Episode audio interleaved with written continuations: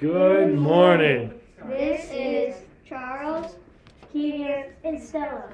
from Mrs. Mead's class. Today's lunch will be, no, today's date is Is Friday. December 10th, 2021. Today's lunch will be Sal's Pizza or PB&J. Happy birthday to Leo and Mrs. Lewis's class. Please stand for the Pledge of Allegiance.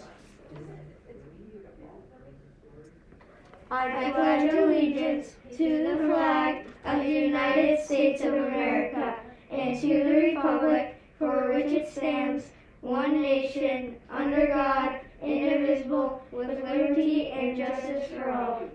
A fun Friday. All right, nice job, fourth graders. Students, we will recycle today. And today we are focusing on the S in CARES. The S stands for self control.